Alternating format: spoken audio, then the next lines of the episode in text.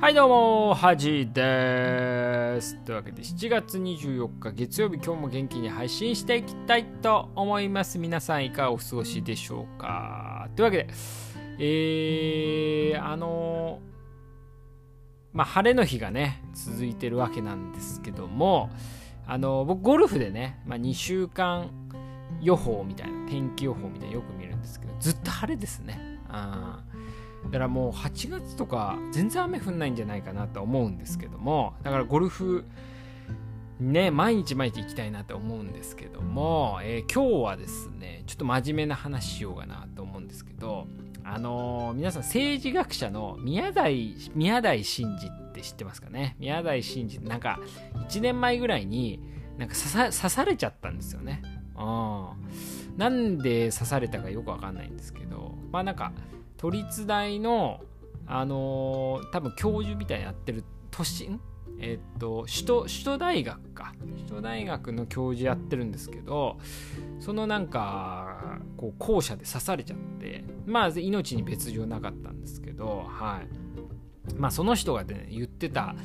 あのー、説というかね言ってたの面白いなと思ったんですけどあのよくね結構今ワクチンとかねまあそういうので過激ななんかワクチンがなんか陰謀論とかね。うん。なんかチップ埋め込まれてるとかって話とか。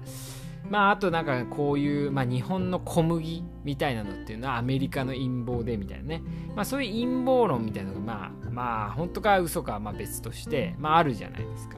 とかまあ過激なね報道とか。まああとはこう誰か芸能人が自殺したみたいな報道があると思うんですけどそういうこうニュースっていうのはこう誰と一緒に見てるかでこうそのそのニュースがその人の精神に与える影響っていうのは大きく変わるっていうまあなんか論文があるらしくてあそれめちゃくちゃ面白いなと思ったんです。例えばバイオレンスなね、まあ、ちょっと過激なニュースを自分一人で見た場合っていうのは結構それに引っ張られるらしいんですよね。だからその後になんか実験した時はすごいその人も過激な思想に寄ってくらしいんですよでも例えば恋人とかねあとは家族とか子供とかと一緒にそのニュースを見た場合っていうのはそのニュースのこう精神に与える影響っていうのはすごい少なくなるっていう研究があるみたいであでもそれはね本当にその通りだなと思いますしすごいね重要な視点なんじゃないかなと思うわけですね。うん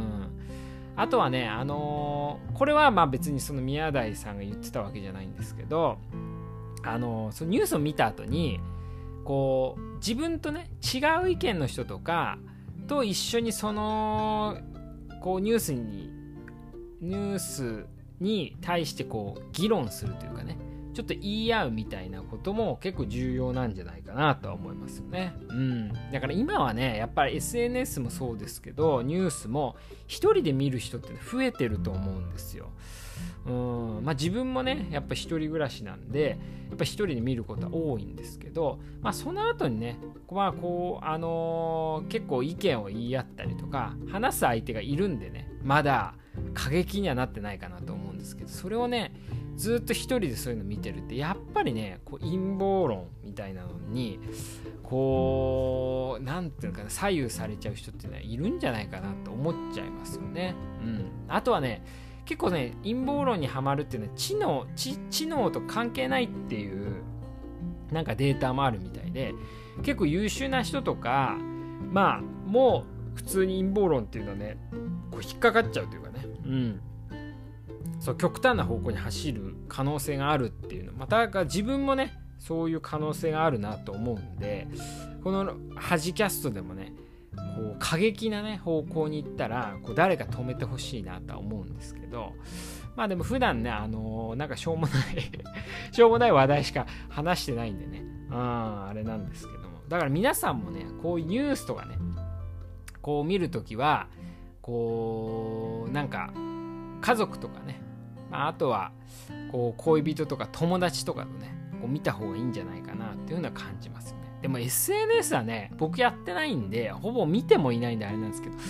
やっぱね Twitter とかって結構そういう政治的発言も多いみたいなんでやっぱそういうのってどうしても一人で見ちゃうんでねそれはなんかどうしたらいいんだろうなと思っちゃいますよね。うん。やっぱこうなんだ LINE とかメールもそうですけどなんかこう文字だけ強い人っているじゃないですか。文字だけなんか相手に高圧的。だから運転してる時だけこう暴力的になる人とかね。まあそういうのと似てんのかなとは思いますよね。うん。だから自分の空間なんでやっぱ強気になっちゃうみたいなあるかもしれないですね。だからやっぱ社会性っていうのはすごい重要ですね。だからやっぱこういろんなコミュニティにいる。だから自分が教える立場。とか自分が生徒の立場とかうん。まあ、自分まあそういうねいろんな立場いろんなポジションのこうコミュニティにいるっていうのはすごい重要だなと思いますね。だから自分も結構ね職場で中堅になってきたんで自分が教わる立場のねうん、とこにもだからゴルフ習ったりもそうですけどそういうなんか生徒としてあのいろいろ学ぶっていうのも結構重要だ。まあそれね結構意識的にするようにはしてるんですけど。逆に言うと生徒ばっかりでもダメなわけですだから教える立場とかもあのできるコミュニティっていうのはね皆さん持ってた方がいいのかなと思いますよね。うん。だからいろんなコミュニティでいろんなポジションいろんな役割をすることでこういろんなねこう視野が広がるんじゃないかなと思いますんで。今日はねすごいいい話 いい話だったんじゃないですかね。はい。たまにはねまあこういう話をしていこうかな。というわけで今回は以上です。おやすみです。